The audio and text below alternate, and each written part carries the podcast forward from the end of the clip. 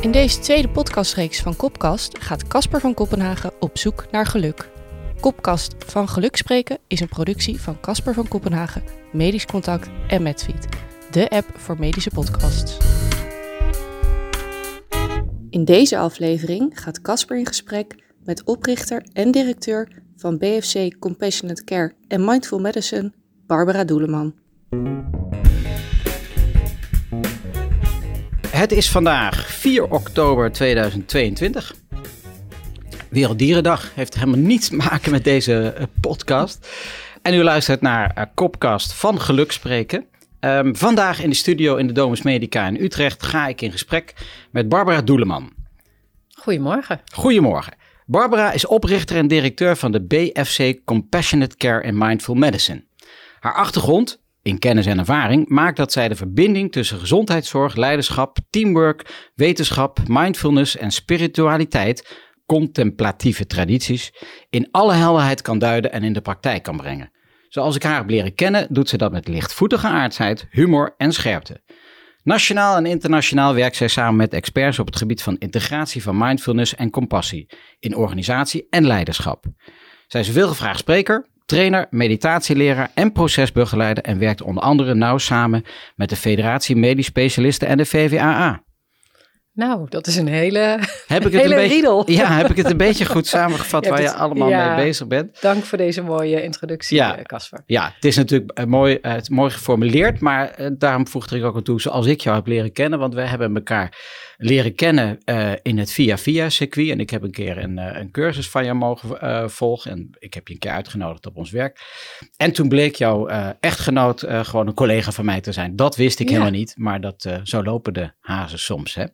Ja, en een van jouw uitspraken gaat over moed. Moed is onderdeel van compassie en is nodig om trouw te blijven aan integriteit en om moeilijke gesprekken te voeren op vriendelijke wijze. Ja. Waarom staat Ja. deze op jouw website? Ehm, nou, ik denk dat, hè, zoals je weet, eh, heet eh, eh, mijn organisatie Compassionate Care. Dus compassie is heel essentieel in het werk wat wij doen. En de connotatie die heel vaak bij compassie naar boven komt, is natuurlijk dat compassie zacht is en vriendelijk is en mild is en zorgzaam is. En dat zijn allemaal kwaliteiten die daarbij horen. Maar een heel belangrijke kwaliteit voor compassie en zeker voor compassievol leiderschap is die moed. Durven we te blijven bij dingen die moeilijk zijn, die pijnlijk zijn, die ingewikkeld zijn. En durven daar ons hart te blijven openen en de dingen te doen die juist zijn, die nodig zijn om een situatie eh, de goede kant op te laten bewegen, bijvoorbeeld. Ja, want eh, waarom, eh, waarom viel ik daar nou bij de voorbereiding ja, daar ben op? ik ook benieuwd Nou, ehm, ik had namelijk in het begin, ik dacht nou, eh, wat is compassie? Dat is hetzelfde als empathie. Hmm. Tot ik het boek van Desmond Tutu en eh, de Dalai Lama las en in één keer begreep dat het echt iets heel anders is. Het lijkt erop. Wat kun je dat aan mij uitleggen, wat het verschil is tussen compassie en empathie? Ja, zeker. Ehm, het, is, het is iets heel verschillends en het is heel nauw met elkaar verweven. Eh, empathie is eigenlijk het vermogen om ons te verplaatsen in de schoenen van een ander. En dat kunnen we doen vanuit de cognitie, hè, dat we begrijpen hoe het is eh, om iemand te zijn in een bepaalde situatie. Maar we kunnen het ook doen via de spiegelneuronen, dat we als het ware helemaal voelen waar de ander is. Ehm, en empathie is echt het startpunt van compassie. Dus wij moeten ons in zekere mate kunnen verplaatsen. Wat compassie doet, is bij compassie komt de intentie vrij om eh, lijden wat er is. En lijden klinkt heel zwaar, maar dat kunnen we ook als stress zien, of teleurstelling of verdriet. Om dat te verlichten of te verzachten. En daar zit een actiecomponent in. Dus er is één empathie nodig om naar compassie te bewegen, waarbij empathie eigenlijk nog steeds passief is. En nou ja, daar komen we misschien later in het Ja, gesprek ook nog ja. op. Als het daarbij blijft, zeker in de zorg, zie je vaak dat dat ons ook heel erg kan overweldigen. Kunnen we vervolgens het compassieaspect inbrengen, dan is het juist heel erg beschermend, bijvoorbeeld tegen nou ja, overwhelming en overbelasting. Ja, ja eh, want aan empathie vaak, eh, nou ja, daar is geen gebrek aan in de zorg. hè. Mhm. ik denk dat merendeel van de mensen die in de zorg werkt, eh, vanuit empathisch grondbeginsel eh, die Ja, zorg ingaat. Ja, en de- ja. Eh, maar er is natuurlijk moed voor nodig om te doorvoelen wat de ander misschien nodig heeft Mhm. om dat om te zetten in actie. En dat is zo, als ik het gekoppeld heb, dat Ja. er is moed voor nodig om met compassie naar de mens te kijken, om misschien iets te doen wat dat mensen op dat moment helemaal niet prettig vindt, Zeker. Maar, maar waar je wel hulpzaam bent. Zeker. En Heb ik dat dan goed? goed ja, ik eh, vind dat je dat heel mooi zegt. En ik vind het ook heel leuk om, dat je die eruit pakt. Want ik denk dat ehm, het deel van compassie om inderdaad nabij te blijven, ook bij dingen die we niet willen zien, die we eigenlijk niet willen horen, die we misschien zelfs niet willen doen, dat vraagt moed. Want we stellen ons ook bloot aan ongemak en pijn en noem maar op. En tegelijkertijd is het alternatief ehm, veel erger. Als wij niet werken met compassie in de zorg, dan droogt dat uit, snijden we onszelf af, gaan we erboven staan, worden we cynisch. Dus het is ook de rijkdom van Hmm. het werk, denk ik, in de zorg. Wauw, we duiken eigenlijk al veel te snel de diepte in. Maar ja, zo, zo gaat dat soms. Want eh, eh, de ondertitel van deze Kopkast-serie heet Van Geluk Spreken. En ik vraag aan iedere gesprekspartner vaak wat zij of hij onder geluk verstaat. Nou, Ja, ja, daar gaan we dan. Ja. ik heb al zoveel mooie dingen gehoord van andere mensen in jouw eh, podcast. oh, je hebt dacht- geluisterd. Ja, ik heb Oh, zeker oh, geluisterd. En voor alle luisteraars nu ook zeker de moeite waard. Ik denk dat geluk voor mij de afwezigheid is van verlangen dat het anders moet zijn dan dat het is. En dat wat zich ook kenmerkt door, me door een enorm diep gevoel van vrijheid en verbonden zijn. Ehm, ja, en ik zou bijna willen zeggen, eh, eh, geluk is een soort, nou, ervaring van het hele systeem, van mijn lichaam, maar ook emotioneel, mentaal, waarbij ik een enorme liefde voor het leven voel. Ehm, en dat het helemaal oké is zoals het is. Dus het, ik denk dat geluk, zoals ik, het diepste geluk voor mij toch wel tevredenheid is. Tevredenheid. Tevredenheid. Ja, en dat klinkt wat, wat, wat mottig misschien. Ja, ja. Eh, maar eh, want, daar, daar heb, want ik weet dat Dat ik klinkt een beetje Twents. Ja, ik, ben, ik ben wel tevreden. Ja, Ja, precies. Ja. Want ik weet dat jij ook vaak de vraag stelt, daar zal ik dan maar op vooruit lopen. Ja. Wat geef je Ja, de cijfer. voor vandaag? ja, doe eens dan. Ja, ja. nou ik wil hem eerst voor jou weten. Eerst van mij. Ehm, nou, ehm, daar overval je mij mee. Nee hoor, want eh, dat is niet zo. Ik, nou, ik zit zeker op de 8 en waarschijnlijk na, na het gesprek richting de 8,5 toe. Eh, de la- laatste opnames, toen zat ik veel lager. Toen had ik de dag ervoor een migraineaanval gehad. En dat was vlak voordat we een hele lange vakantie tegemoet gingen. Mm. Maar Canada, nou ja, veel mooier gaat het leven niet worden dan drie weken door Canada toeren. Mm. Eh, dus dat hebben we net in de rugzak. En ik mag vandaag weer een, een eh, podcast opnemen. Ehm, ik heb zojuist besloten om nog, eh, of tot in lengte vandaag, mijn energie in Rotterdam bij Rijndam Revalidatie en Terrasmus eh, voor te besteden. Dus een contractverlenging. nou, dat is Oh, gefeliciteerd fijn met je en- besluit. ja. Ja. en de mensen hier bij Medisch Contact zijn ook tevreden over. De, dus weet je, dat viel allemaal samen. En eh, nou, dus een 8,5 eigenlijk wel zo. Op. Oh, och, en hier naartoe eh rijd ik dan altijd wat fietsie. En ik had, eh, want ik heb vanmiddag zangles.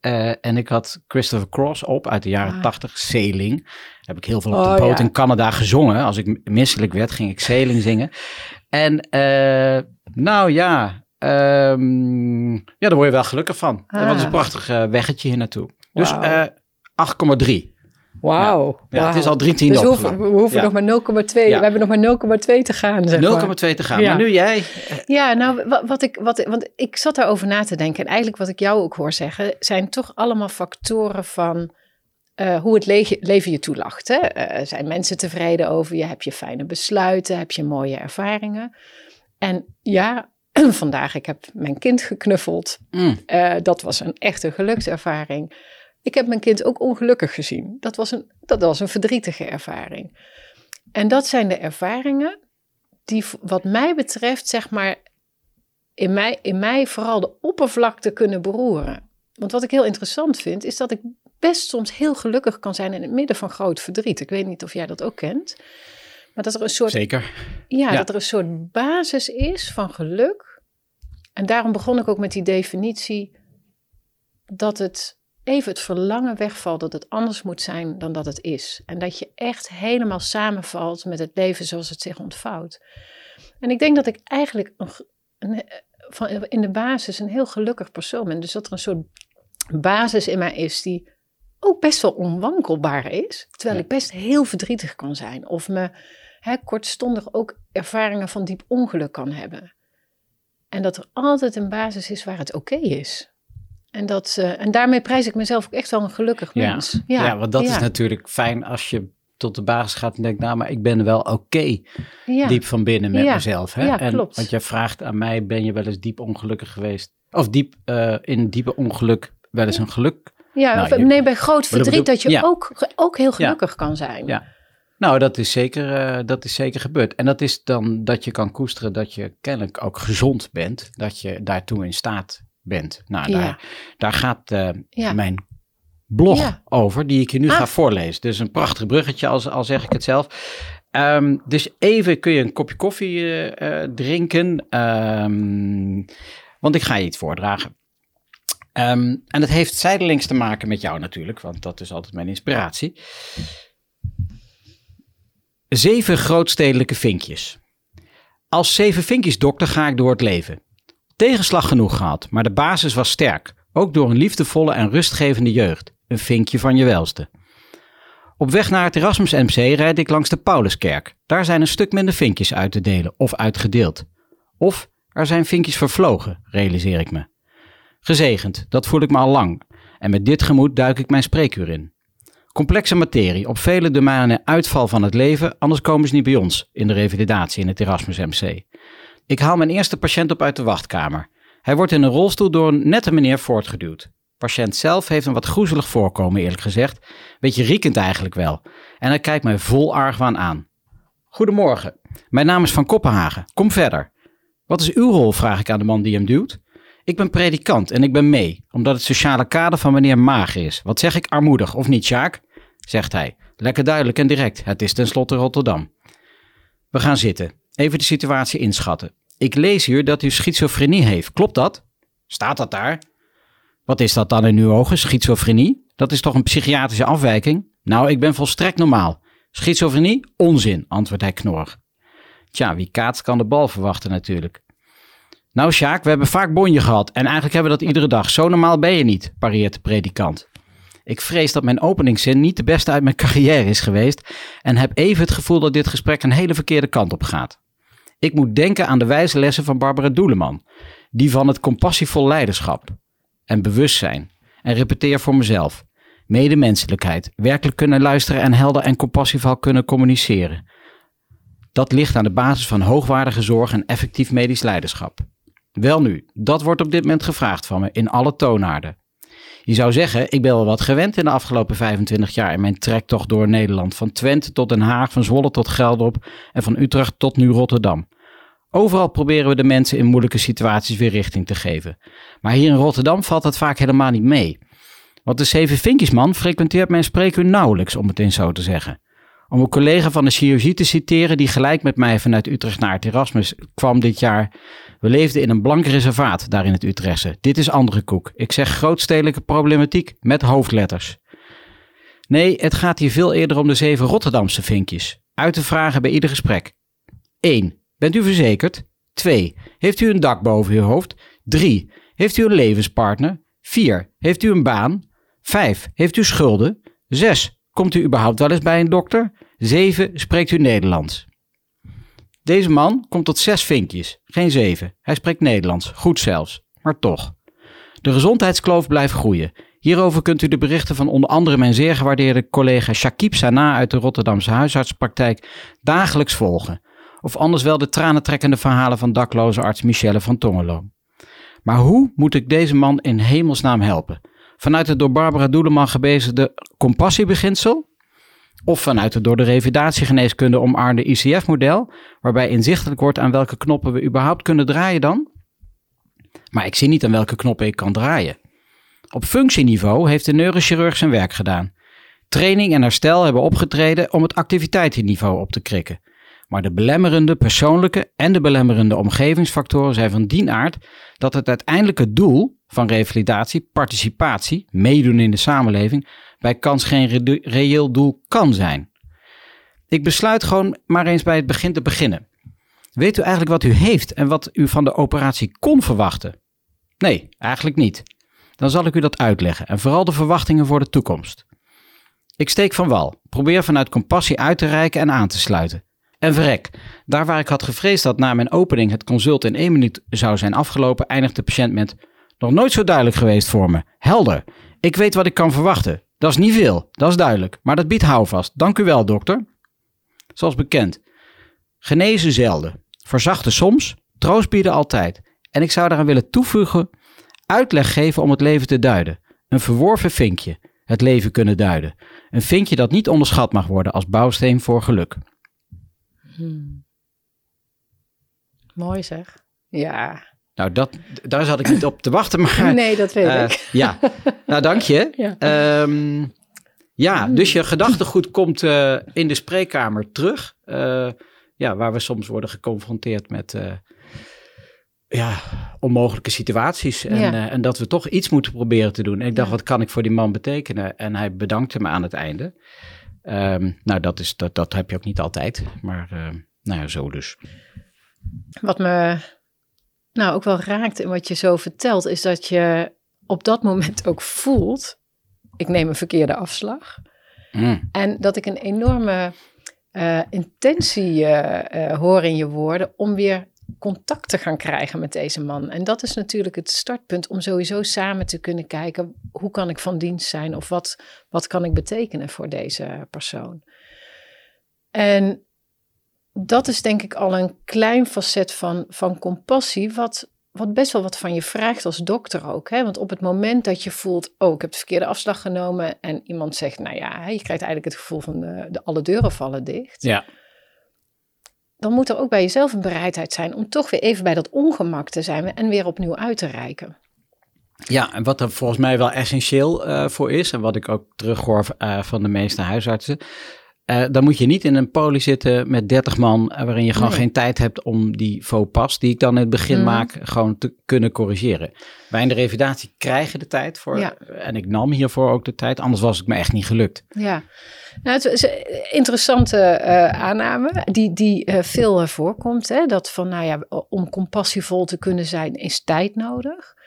Eh, onderzoek laat echter zien dat compassie tijd scheelt. Ah, ja. Eh, en, dat, en er zijn twee onderzoekjes die ik, die ik vaak aanhaal. Eén is van eh, dat op het moment dat eh, een huisarts op huisbezoek gaat. En de ene huisarts houdt zijn jas aan en de andere huisarts trekt zijn jas uit. Welk consult kost het meeste tijd? Dan weten we dat als de huisarts zijn jas aanhoudt, dat dat het meeste tijd kost. Want de patiënt denkt, oh, de dokter heeft haast, heeft geen tijd voor mij. De stress gaat omhoog. ja, ja, ik zie het voor me. De prefrontale ja. cortex gaat minder doen, om het even heel eh, eh, technisch te maken.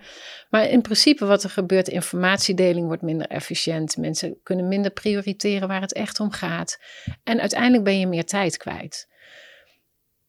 Ik denk wel dat compassie oefening behoeft. En de beoefening zit hem erin dat je inderdaad even bij dat ongemak kan zijn. Kan opmerken, oh, dit voelt wat oncomfortabel.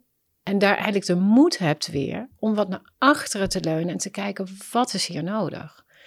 En we hebben natuurlijk vaak onder tijdsdruk juist de neiging om maar te willen blijven doen, om door te willen pakken, volgende, en ik moet hier wel iets efficiënts uitkomen. Ja. Maar eigenlijk vraagt compassie even van je om je agenda te laten varen.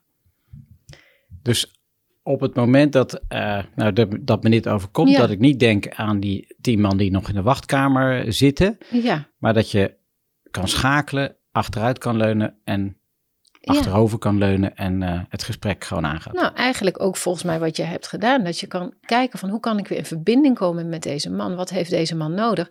En hij was blijkbaar heel erg geholpen bij het feit dat jij hem heel helder, to the point, uitleg gaf over wat er met hem in de hand was. Nou, je- mijn gedachtegoed komt terug in jouw spreekkamer, dat is dan een compliment. Maar eh, als ik goed geïnformeerd ben, wij, eh, wij schrijven 4 oktober, was jij op 1 oktober eh, te gast, om het zo te zeggen, op het congres van de jonge specialist. Ja, klopt. Ja, en wat heb je daar gedaan? Ik mocht daar een workshop houden over mindfulness in de medische beroepspraktijk. En eh, met jonge dokters kijken, ah, wat is mindfulness precies? Ja. En wat kun je daarmee in jouw medische beroepspraktijk? En dat was heel erg leuk om, eh, om te mogen doen. En dan zeg je iets, wat is mindfulness precies? Eh, ten eerste, hoe schrijven we dat? We schrijven dat schijnbaar met één L en twee S'en. Ik schrijf het Klopt, mijn hele leven al verkeerd, blijkt. zoals zoveel. Ja, ja. ja. Maar wat is het precies? Ja, Ehm, nou, eh, ik zal eerst een definitie geven die ik vaak gebruik en dan kan ik het daarna wat toelichten. Eh, mindfulness is de vaardigheid en de bereidheid om bij elke situatie en elke ervaring aanwezig te zijn met open interesse, zorgzaamheid en mildheid. Nou, dat is, een, dat is Nou. heel veel bij elkaar. Ja, Dus dan heb ik het over mindfulness als resultante. En sommige mensen hebben, zijn meer mindful van nature dan de anderen. Maar je kunt eigenlijk zeggen dat mindfulness een samenkomen is van een heleboel verschillende vaardigheden. De, ik denk, nou, ik, ik, ik heb de neiging om ook meteen te zeggen wat mindfulness niet is, maar daar komen we misschien later op. Ehm, in die definitie zit eigenlijk al dat, als je het hebt over een vaardigheid en een bereidheid, gaat Ja. het natuurlijk over iets wat we moeten kunnen en iets wat we moeten willen. En dan ook nog present, aandachtig aanwezig zijn bij elke ervaring en elke situatie. Dus mindfulness maakt ook geen onderscheid tussen is het prettig of is het onprettig. Is het leuk of is het niet leuk. Mindfulness is aanwezig met een open hart en een open mind. En draagt ook meteen de kwaliteit in zich om zorg te willen dragen voor dat wat je waarneemt. Dus het is iets wat we kunnen trainen. Daarom is de vaardigheid. ja. En het vraagt ook om die bereidheid om aanwezig te willen zijn bij wat er gaande is. Ja, want dan zeg je, de, die, die presentie, die Mhm. presence, toen ik de eerste keer daarmee eh, geconfronteerd, was echt al jaren geleden gelukkig.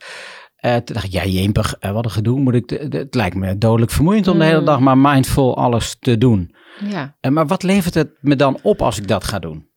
Nou, je zou bijna ook om kunnen draaien. wat kost het als we het niet zijn? Hè? Ik, ik bedoel, ik denk als we het over geluksmomenten hebben, dat de meeste mensen zich gelukkig voelen als ze heel erg aanwezig zijn bij wat er gebeurt. Als je contact hebt met de ander, als, je, eh, als het leven niet aan je voorbij trekt, maar dat je er echt bij aanwezig kan zijn.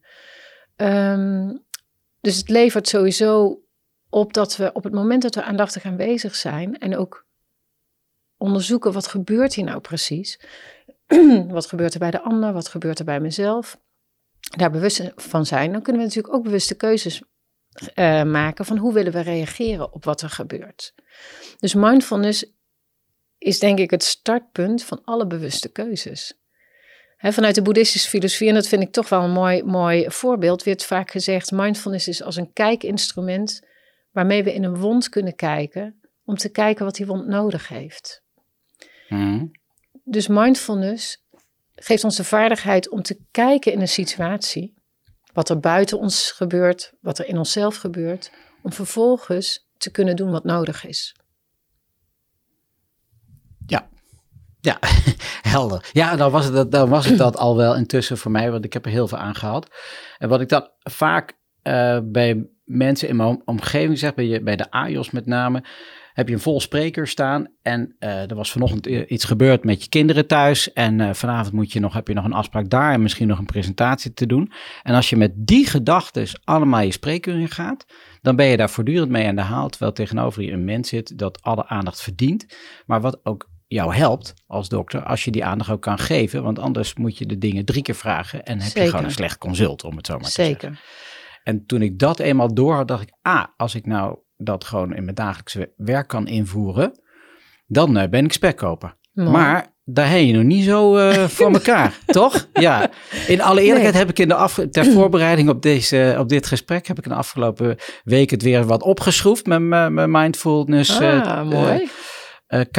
Therapie, Beoefening. zeg maar, beoefening. Ja. En eh, nou ja, als je het dan weer dagelijks doet, dan valt het ook weer niet mee. Het is gewoon ook af en toe gewoon echt even je best doen. Zeker, Ja. zeker. En af en toe irritant ook. Ja. Absoluut. Ja. Toen ik ooit begon met meditatie, vond ik het echt, eerlijk gezegd, een hele vervelende ervaring. Ja. Ik werd er onrustig van. Ik, ik denk dat het goed is om even verschil te maken tussen meditatie en mindfulness. Ja, dus mindfulness is een samenkomen van vaardigheden. Hè, is het vermogen om present aandachtig aanwezig te zijn Ja. met zorgzaamheid en mildheid en interesse.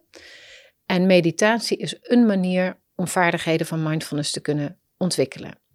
En met meditatie gaan we zitten, nemen we een, een punt van focus van aandacht. Hè, dat is een vorm van meditatie.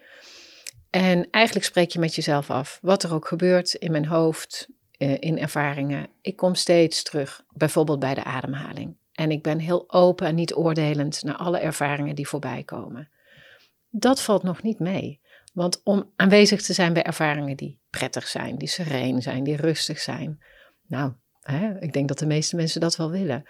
Maar als we gaan zitten, komt ook de onrust voorbij. Komt ook de angst voorbij. Komt de Mhm. pijn voorbij. Komen lichamelijke ongemakken voorbij.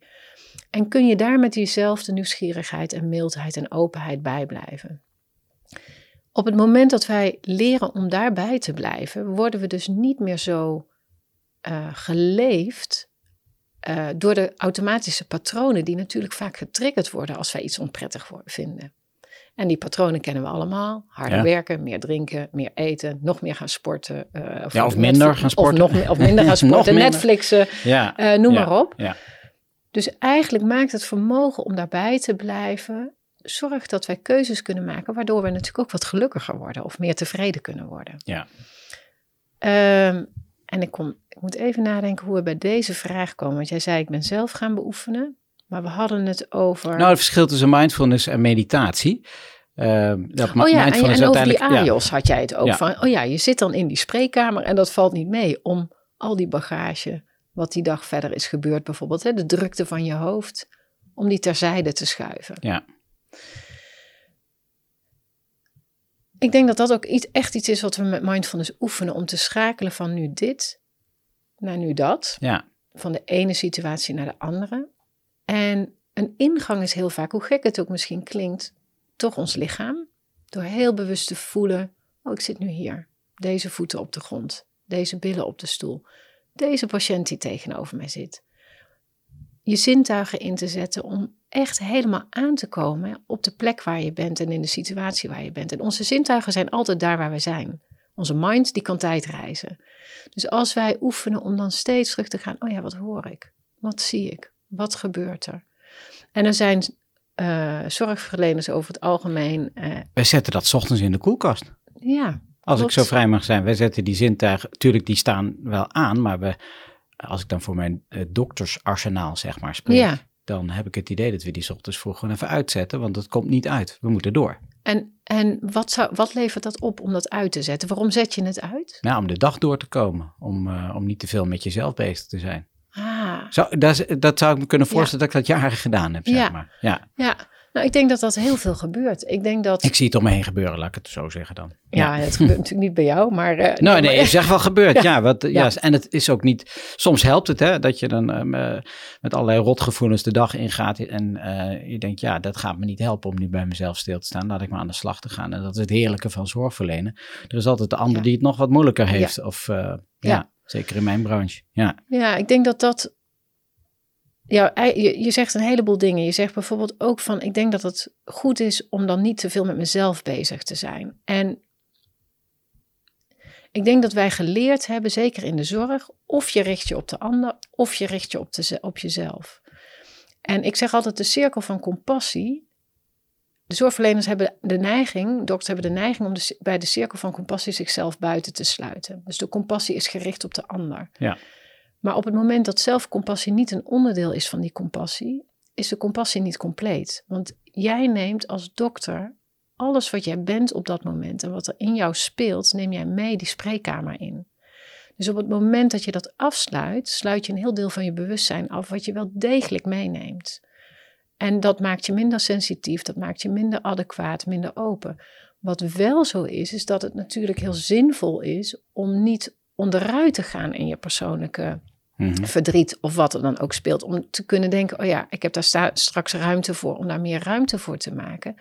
En tegelijkertijd wel bewust te zijn, en ik heb iets moeilijks meegemaakt. Dat is in me. En dat mag ook een plek krijgen op de plek waar ik ben. En in de zorg, we hebben het natuurlijk heel vaak gehad over die professionele distantie. Nou, Sander de Hosson die, die heeft ooit een hele mooie term gebruikt, professionele nabijheid. Ik denk dat we daar naartoe eh, mogen bewegen. Sander Hoeson, longarts uit Assen en eh, nadrukkelijk aanwezig in het palliatieve Ja, absoluut. circuit. Absoluut. En ik denk dat eh, het afsluiten van een deel van je mens zijn, terwijl jij het allerbelangrijkste bent wat je te geven hebt in de spreekkamer, is altijd geweld.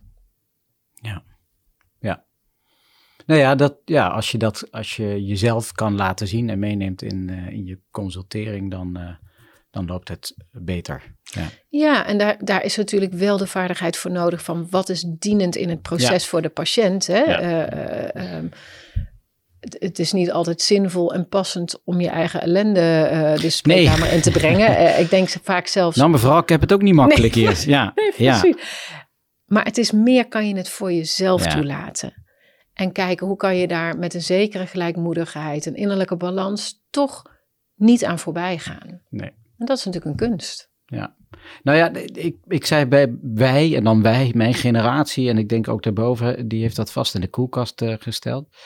Ehm, ik ben wel altijd hoopvol naar de toekomst. Hè. Ik heb twee studenten geïnterviewd in deze reeks en die doen dat iedere dag. 's ochtends staan Wauw. op. Ik zeg God, of ik zeg God, ja, maar bij wijze van spreken zei ik God, hoe doe je dat dan? Ja, die staan een kwartiertje eerder op Wauw. en staan even met de dag, eh, we zijn met de dag bezig, met waar ze dankbaar voor zijn, wat hun intentie zelfs is.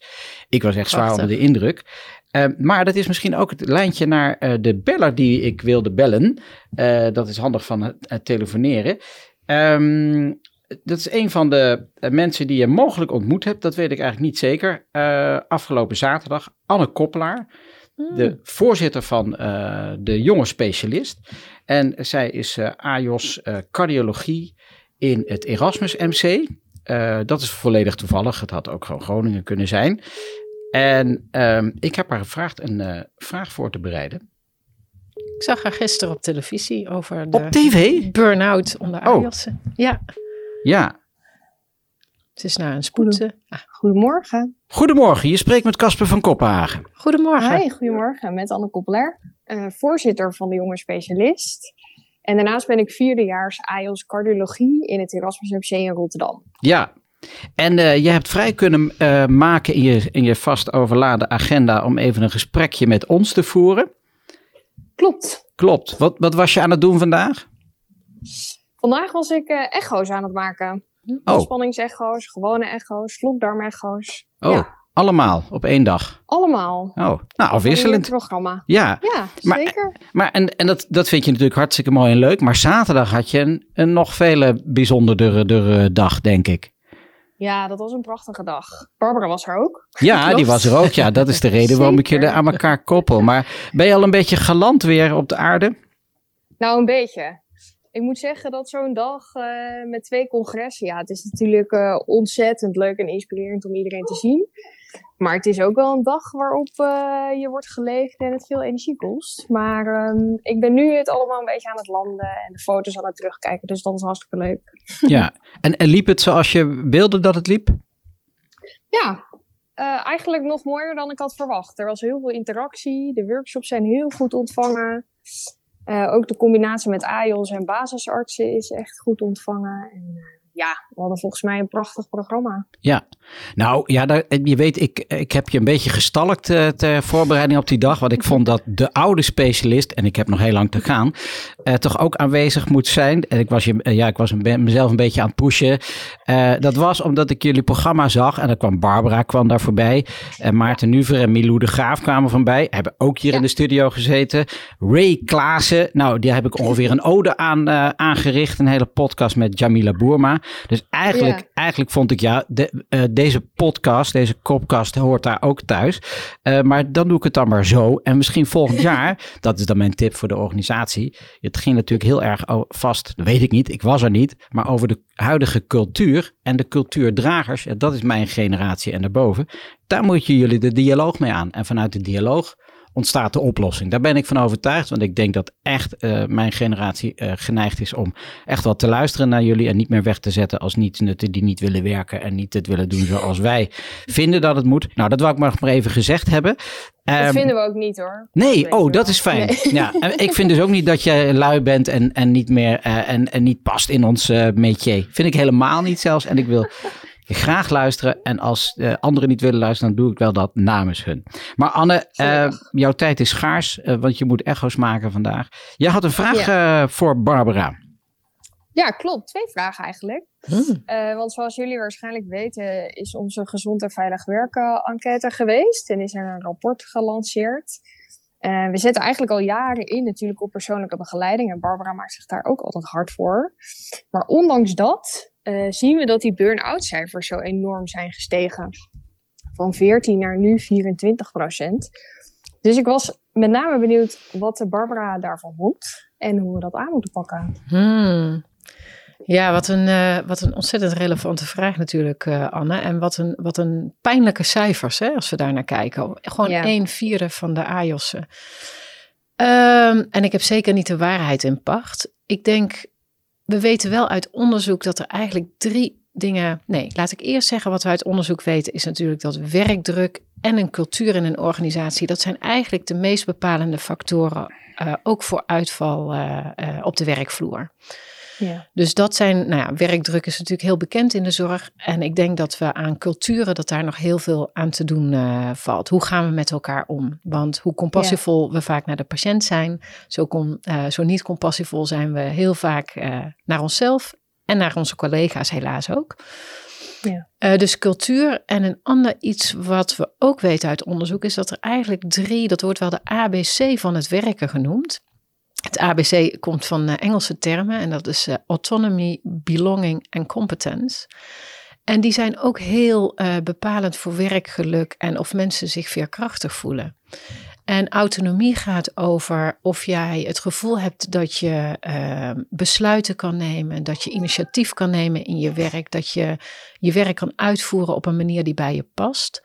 Nou, we weten natuurlijk zeker uh, tijdens COVID dat er steeds ook hè, het moral injury verhaal echt wel een rol speelt. Dat je het gevoel hebt dat, uh, dat je je werk niet kan doen zoals past bij jouw morele waarden. En het tweede, dat belonging, is dat je het gevoel hebt dat je er echt bij hoort. Dat, je, dat er zorg voor je wordt gedragen, dat er naar je om wordt gekeken. En dat dat ook wederzijds is, dat er wederzijdse compassie is. En het derde is het gevoel van competentie. En dus dat, dat het gevoel dat je invloed kan uitoefenen op het werk dat je doet. En dat, uh, uh, en dat je het ook die kant op kan laten bewegen die jij belangrijk vindt.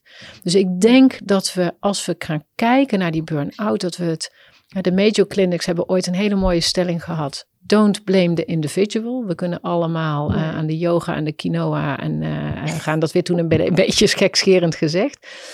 Maar we moeten met elkaar kijken naar die cultuur. En de cultuur is, nou ja, daar, daar valt veel te verbeteren. Uh, ja. ja. Dus de, een, het is eigenlijk een ABC'tje. Om het, het is zo, eigenlijk een ja. ABC'tje. Dus naast de ABC van de acute opvang van een, uh, van een acuut zieke patiënt hebben we de ABC van de, het chronische zorg van de, van de zorgverlener te waarderen. Ja, van, Ja. van het werk. Ja, Ja. zeker. Ja, het is wel heel herkenbaar wat je zegt. Hè? Dat, dat komt ook uit onze, ons onderzoek. Dat die bevlogenheid die is zo hoog. Ja. En de wil om hard te werken, elke dag met hart en ziel voor de patiënt in te zetten, is enorm.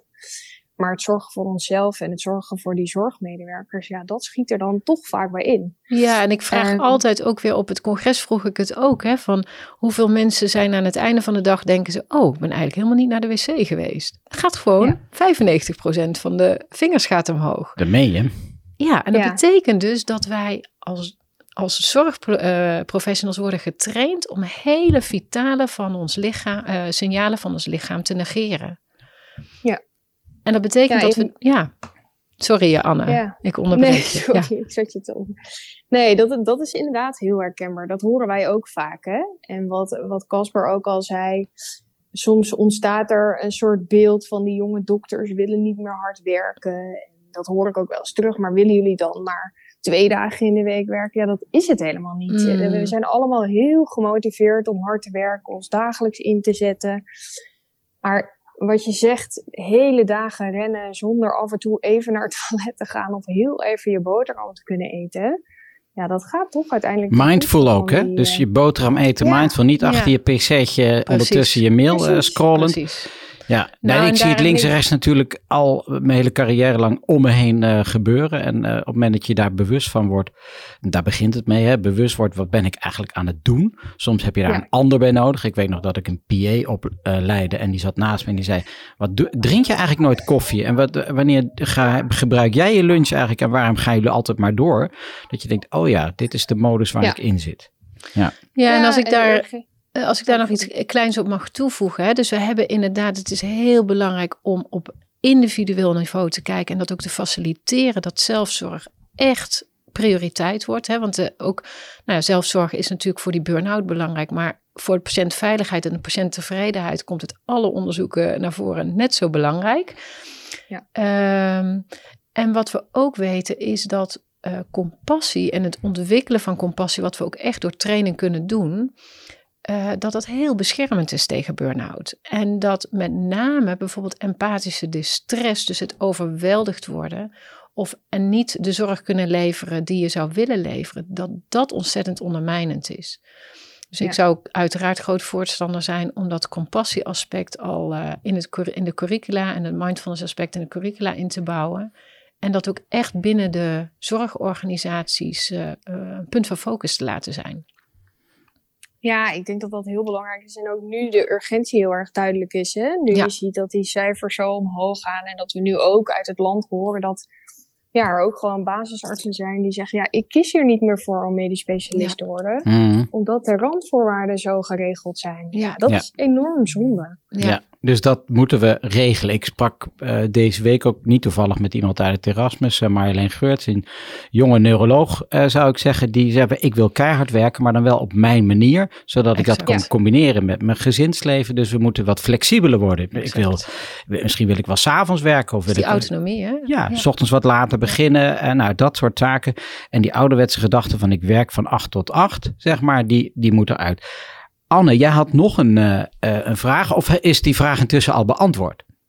Nee, ik heb nog wel een vraag. En we hadden het er net al even over. Die cultuurverandering, die vinden wij ook ontzettend belangrijk. Er zijn al verschillende initiatieven die daar natuurlijk op inzetten. Maar het blijkt gewoon heel moeilijk. Dus ik was benieuwd wat jullie visie daarop was en jullie ideeën. Nou, um, misschien toch wel goed om. Eh, je, je weet dat ik me bezighoud met compassievol leiderschap. En dat is niet omdat ik dat gewoon een mooie term vind en een, uh, een goed idee vind. Maar dat is gewoon heel stevig onderbouwd door, uh, door wetenschap. Ja, dat is goed dat je dat zegt. Hè? Want dat, ik weet nog de eerste keer dat ik je hoorde. Van nou, laat maar komen dan met mijn ingebakken cynisme. Ik stel me even kwetsbaar op hier. Maar, hè, maar je sloeg me meteen om de oren met allerlei wetenschappelijke literatuur. Waar ik natuurlijk net nog geen weet van had. Maar die is er. Ja, ja het is heel stevig onderbouwd. En we weten dat als uh, uh, leiders. Kijk, je hebt leiders en je hebt leiderschap. Als we het hebben over compassievol leiderschap, hebben we het eigenlijk over gedeeld leiderschap door de hele organisatie heen. Dus dat gaat niet alleen maar over die ene bestuurder of die managers, maar dat gaat eigenlijk, hè, want natuurlijk eigenlijk iedereen in de zorg is een leider. Hoe kan je dat leiderschap op een compassievolle manier oppakken? En daarvoor heb je een bepaalde competenties nodig. En dat is het vermogen om echt present, mindful aanwezig te zijn om uh, te kunnen luisteren met open interesse, om je te kunnen verplaatsen in de distress van een ander en vervolgens de vierde om de intentie te hebben om dat te doen wat de ander verder helpt. En dat wil eigenlijk zeggen dat je dat doet uh, wat de weg vrijmaakt om de ander zijn werk goed te kunnen laten doen. Hm. En dat zijn vier betrekkelijk eenvoudige stappen, maar als je dat echt door wil voeren, vraagt dat enorm bewustzijn, vraagt dat moed vraagt dat ook lef en visie van uh, leiders.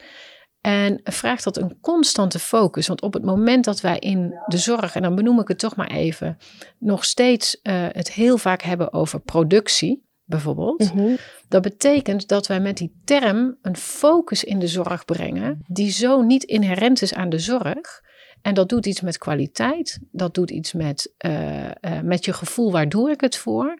Dus ik denk dat wij echt met elkaar moeten kijken hoe kunnen we die cultuur langzaam, en dat gaat echt niet, hè, je kan zelf beginnen, uh, maar we moeten het met elkaar doen en ook de leiders van dit land, de focus in de zorg moet weer terug naar waar het uiteindelijk om gaat. Echte zorg voor de medemens en voor elkaar. En dat betekent dat dat ook altijd op tafel moet liggen bij elk gesprek wat over de zorg gaat. Ook als het over de financiën gaat. Hè? Want we weten bijvoorbeeld van compassievol leiderschap dat dat ook de financiële veerkracht van zorgorganisaties omhoog brengt. Dat dat uh, uh, het aantal medische missers uh, omlaag brengt. Dat dat voor, zorgt voor minder uitval van het personeel. dat het voor de patiëntveiligheid goed is. Dat het innovatieprocessen stimuleert. Dus dat zijn allemaal zaken die ontzettend belangrijk zijn om met elkaar de zorg duurzaam te maken naar de toekomst toe, denk ik. Ja, en dus zeker, hè, het gaat hard waaien in Nederland in ja. de komende jaren. En zeker ook in de zorg. Is het dan juist zinvol om aan de leiders in de zorg, waar Anne Koppelaar een jonge leider is, uit te dragen. Uh, juist bij deze tegenwind moeten we inzetten op dat compassievol leiderschap. Want dat levert uiteindelijk in kosten effectiviteit Absoluut. veel meer op. Zeker als we alleen al kijken naar het behoud van collega's die eh, bij bosjes eh burn-out raken eruit willen stappen. Zeker. En, eh, het is twee voor twaalf wat dat betreft. Ja, ja en omdat eh, hè, je hebt ook verschillende filosofen, wa- waaronder bijvoorbeeld Harari en Ken Wilber, die zeggen ook: als wij, wij, wij zijn natuurlijk met eh, artificial intelligence en alle eh, digitale en technologische ontwikkelingen, ehm, worden wij uitgedaagd om daar eigenlijk ons, mens zo, ons als mens zo te ontwikkelen op het gebied van bewustzijn en hartkwaliteiten als compassie, omdat we anders die ontwikkelingen niet goed kunnen dragen. Dus er is meer bewustzijn nodig als, de, eh, eh, hè, als ook de techno- technologische en digitale revolutie zich verder voortzet. Dus ik denk dat we daar zeker in de zorg echt op in moeten zetten. Van hoe kunnen wij al die ontwikkelingen gaan dragen op een humane wijze. Nou, eh, Anne. Eh, Dankjewel. Want het, het, eh, ons gesprek lijkt wel te echoen op jouw achter, in jouw achtergrond. Eh, dat eh, is het bruggetje nadat je volgens mij terug moet naar jouw echo-spreekuur. hartstikke dank. Ja, eh, dank voor, je mooie vragen. Ja, mooie vragen, verdiepende vragen. Het bracht het gesprek weer een eentje verder. Altijd goed. De dialoog hebben we te allen tijden aan te gaan met de jonge specialist. Dus dat vanaf vandaag eh, gaat iedereen dat weer doen. En eh, ik wens je alle sterkte met, je, met de rest van je opleiding. En eh, ik hoop nog een keertje koffie met je te drinken in het Erasmus MC. Mindful Coffee in 010. Dat lijkt me een heel goed idee. Dank jullie wel en succes verder met Ja. de podcast. Oké, Dankjewel Anne. dag. Dag. Kijk, en dat bedoelde ik eigenlijk te zeggen dat ik naar de toekomst dan wel weer altijd hoopvol Mm. ben. Van iedere, ze gaan het anders doen, ze gaan het vast beter doen. Wel te blijven luisteren naar ons en te kijken hoe wij, wij, ik spreek even namens eh, de gevestigde orde, de dokters van boven de 45 zeg maar, hoe wij het gedaan hebben, daar de goede dingen uit te halen Zeker. en te vermengen met eh, ja, de denkbeelden die er op dit moment zijn en zoals het leven nu geleefd wordt door twintigers, dertigers en, eh en veertigers.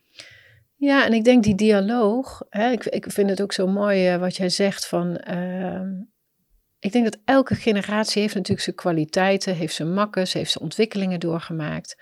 En daar komt toch mindfulness weer om de hoek kijken. Eh, kan je in de dialoog echt nieuwsgierig zijn?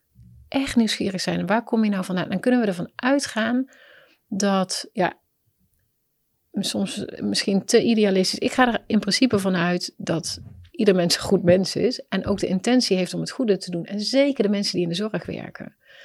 Dus op het moment dat we elkaar gaan veroordelen, dat we vinden dat die te veel zo en die te veel zo is en die generatie is nou eenmaal zo en die missen we de nieuwsgierigheid. En op het moment dat nieuwsgierigheid weg is, zit alles vast. Ja, sluit je totaal niet aan en hoor je niet wat de ander Kunnen we zegt. niet meer leren, Nee. kunnen we niet meer ontwikkelen, kunnen we geen Nee. nieuwe dingen ontwikkelen of eh, ontdekken.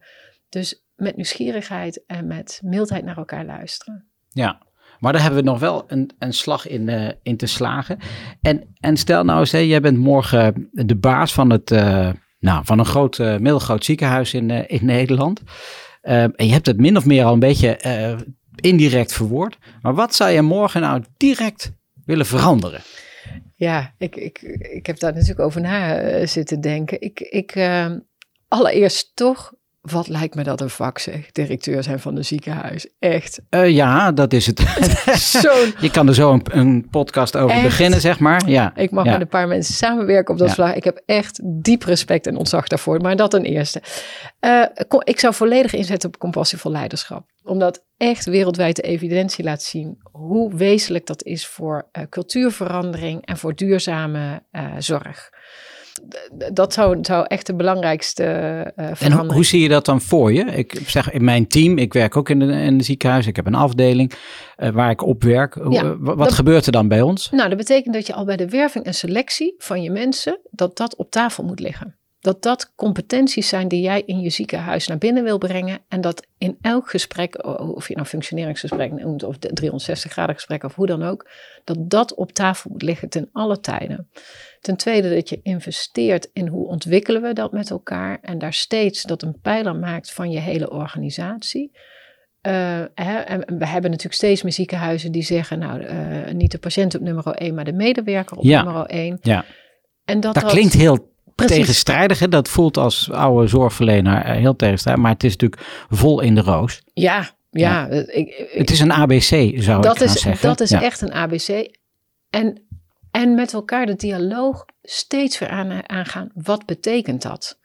Want dat betekent die parkeerplaatsen voor de verpleegkundigen uh, beschikbaar maken. Gewoon hele praktische facilitaties van dat je je werk goed kan doen. Maar wat betekent dat ook in de bejegening naar elkaar? Wat betekent dat voor je autonomie, bijvoorbeeld met het roosteren waar we het net over hebben? Dus alles ophangen aan hoe kunnen we compassievol met elkaar omgaan. En compassievol wil niet alleen maar zeggen naar elkaar glimlachen en alles goed vinden, maar ook de moeilijke dingen met elkaar aangaan. Ook begrenzen, ook zeggen wat niet kan, wat je niet tolereert binnen een organisatie. Want daar hebben we het helemaal niet over gehad. Maar helaas mag ik ook in teams werken waar men niet zo uh, compassievol met elkaar omgaat. En wat, waar dingen onder de mat worden geschoven, waar dingen worden vermeden om echt met elkaar te bespreken, de moeilijke dingen. En dat geeft zoveel ellende. Dus compassievol leiderschap, compassievol leiderschap, daar zou ik zeker op inzetten. En ook dat in, elke taal van je, in alle taal van je organisatie uh, doorvoeren.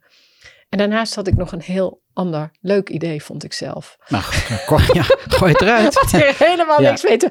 Maar ik, uh, ik zat laatst met Wietse, mijn man, te praten over uh, een patiënt die totaal gedesoriënteerd was. En ik dacht, hoe gaaf zou het zijn als je toch kamers zou hebben met digitale wanden, waar mensen kunnen drukken op knappen in wat voor omgeving ze willen liggen. Ah, dat je eigenlijk de woonsituatie bijvoorbeeld zou kunnen reflecteren op de wanden, zodat ze in hun woonkamer liggen of dat ze in, hun, dat ze in het bos zijn of wat dan ook. We weten natuurlijk steeds meer in hoe onze omgeving ook echt uh, ons nou, helingsvermogen beïnvloedt. Ja, nou, prachtig idee. Eh, zeker voor een bepaalde groep uh, mensen met hersenletsel. Bedenk ik, denk ik meteen aan. Uh, Zorgen dat ze zich in een veilige omgeving voelen. En misschien een mooi berglandschap of exact. zo. Ja, nou ja, ja. Exact. Ja, ja, ik heb een tijdje gewerkt in een Zwitsers Revalidatieinstituut. En alle kamers keken uit over het meer en op de bergen. Dat, was, wow. dat had de architect zo bedacht. En ik, ja, wat een luxe. Ja, natuurlijk. Het is Zwitserland, uh, ja. budgetten ongekend. Ja, en het heeft toch ook wat. Ja, Want maar healing environment kijkt, komt steeds, mm, wordt ook ja. steeds meer over bekend. Ja, ja. ja, en natuurlijk inzetten op... Uh, de vitaliteit en de, en de ja. gezondheid van, uh, van de mensen. En, uh, van de medewerkers. Van de medewerkers. Ja, van de medewerkers. Daar maar ga je van de patiënt. Ja, ja. nou dat... ja. Pardon, maar ik bedoel, maar niet pas als ze al bij je zijn, maar ook kan je als bestuurder in je omgeving een rol gaan spelen in de preventie. Te voorkomen dat mensen in je ziekenhuis terechtkomen. Dat is natuurlijk de grootste opgave voor Precies. de komende jaren. Minder patiënten en dat betekent inzetten op, uh, op voorkomen van de preventie. Exact. Minder hip en happening. Maar zo, hoe meer we het erover hebben, des te hipper en happeninger het wordt. Zou Absoluut. Absoluut. Ja, en, en dat is dus voor die bestuurders. Hè, dus dat wordt, dat wordt morgen geregeld. En nu is dan die collegezaal met uh, jonge aanstormende talenten zit voor je. Die moeten alles nog leren. En die lezen ook. Uh, de, nou, die lezen niet. Wat doen die? Die luisteren naar podcast. En die horen dit soort verhalen over burn-out. En die schrikken zich rot. Uh, wat zou je tegen hun willen zeggen? Hoe, want dat zijn allemaal super talentvolle mensen. Die gewoon uh, niet moeten gaan twijfelen over de toekomst. Want we hebben het meest zingevende beroep wat er bestaat. Zou ik haast willen zeggen. Wat zou je ze willen meegeven? Um... Nou, het allereerste wat ik toch zal zeggen is: jij bent, je belang, jij bent de belangrijkste interventie. Dus zorg goed voor jezelf. Um, en ja, ik, ik denk dat die, die angstverhalen over burn-out, het is gewoon heel goed om met elkaar te kijken waar komt dat nou door? En dat is nou, een van de eerste dingen is toch dat je het gevoel hebt dat je geen richting kan geven aan je leven. Dus blijf nieuwsgierig naar wat brengt jou geluk, om toch aan te sluiten bij deze podcast. Mm-hmm. Wat, wat voedt jou? Wat zijn jouw hulpbronnen? En of dat nou in de natuur zijn, of boeken lezen is, of schilderen, of breien, of punniken. Of, maar zoek echt de dingen die, jou, die jouw vitaliteit ondersteunen, die je bronnen ondersteunen.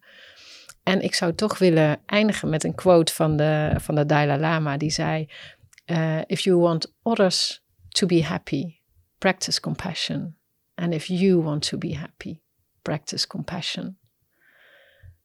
En ik denk dat dat uh, het allerbelangrijkste is wat ik zou zeggen daar op die collegebanken. En dan ja. hopelijk wat uh, handvatten zou meegeven in hoe je dat kan, uh, kan ontwikkelen. Nou, ik denk een heel waardevol advies hier zo ter afsluiting van, van ons gesprek. ik heb weer een boel geleerd van jonge mensen. Ik heb van een inspirerend, compassievol leiderschap-expert dingen geleerd die ik, die ik in ieder geval hoop ik morgen meeneem in de spreekkamer.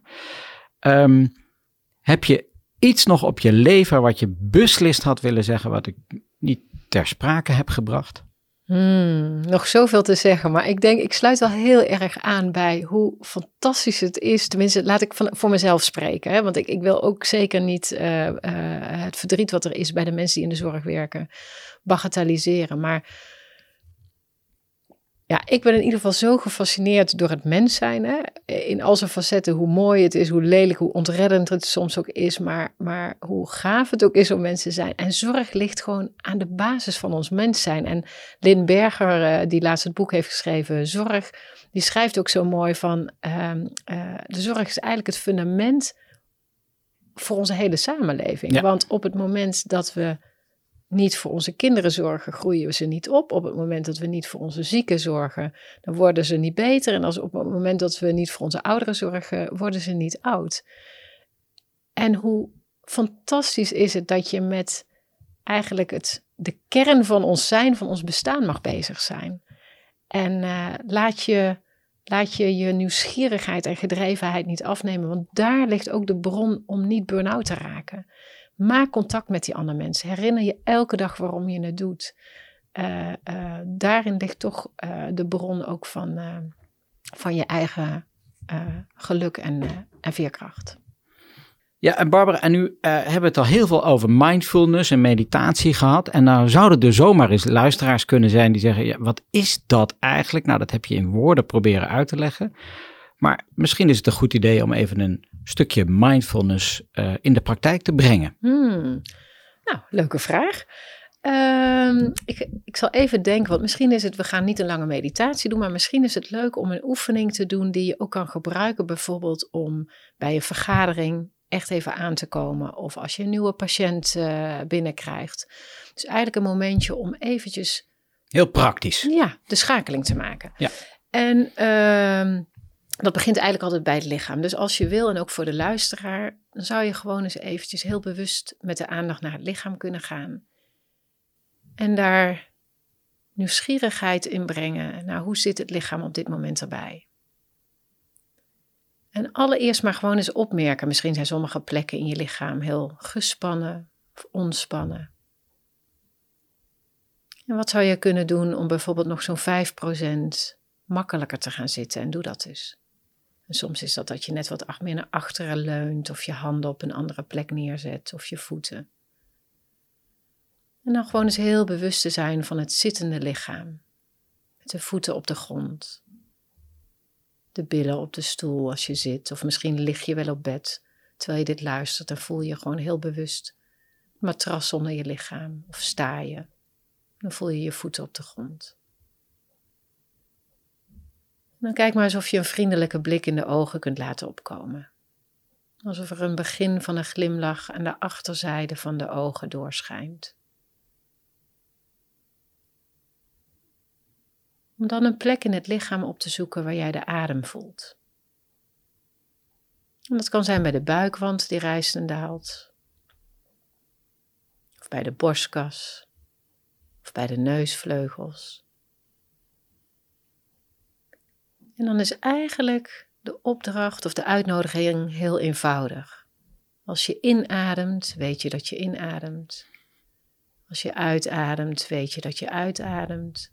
En je laat jezelf even heel bewust rusten in de pauze na de uitademing. Maar hou het speels, dus ga jezelf niet forceren. Dus bewust zijn van de inademing, de uitademing en de pauze daarna. In, uit en pauze. En als je dan je ogen open doet, als je die gesloten had, kun je zo heel bewust even alle visuele indrukken laten binnenvallen.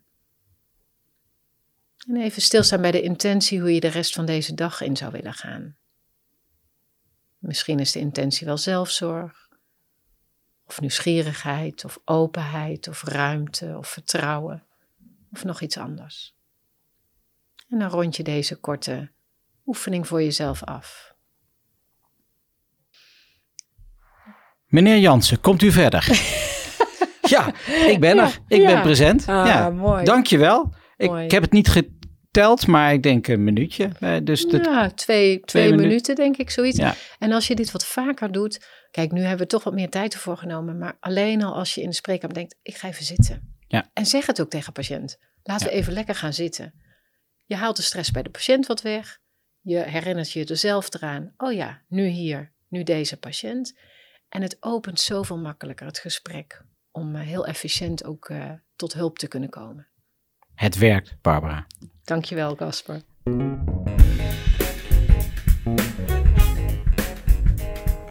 U luisterde naar Van Geluk Spreken, een podcast van Casper van Kopenhagen in samenwerking met Medisch Contact en Medfeed.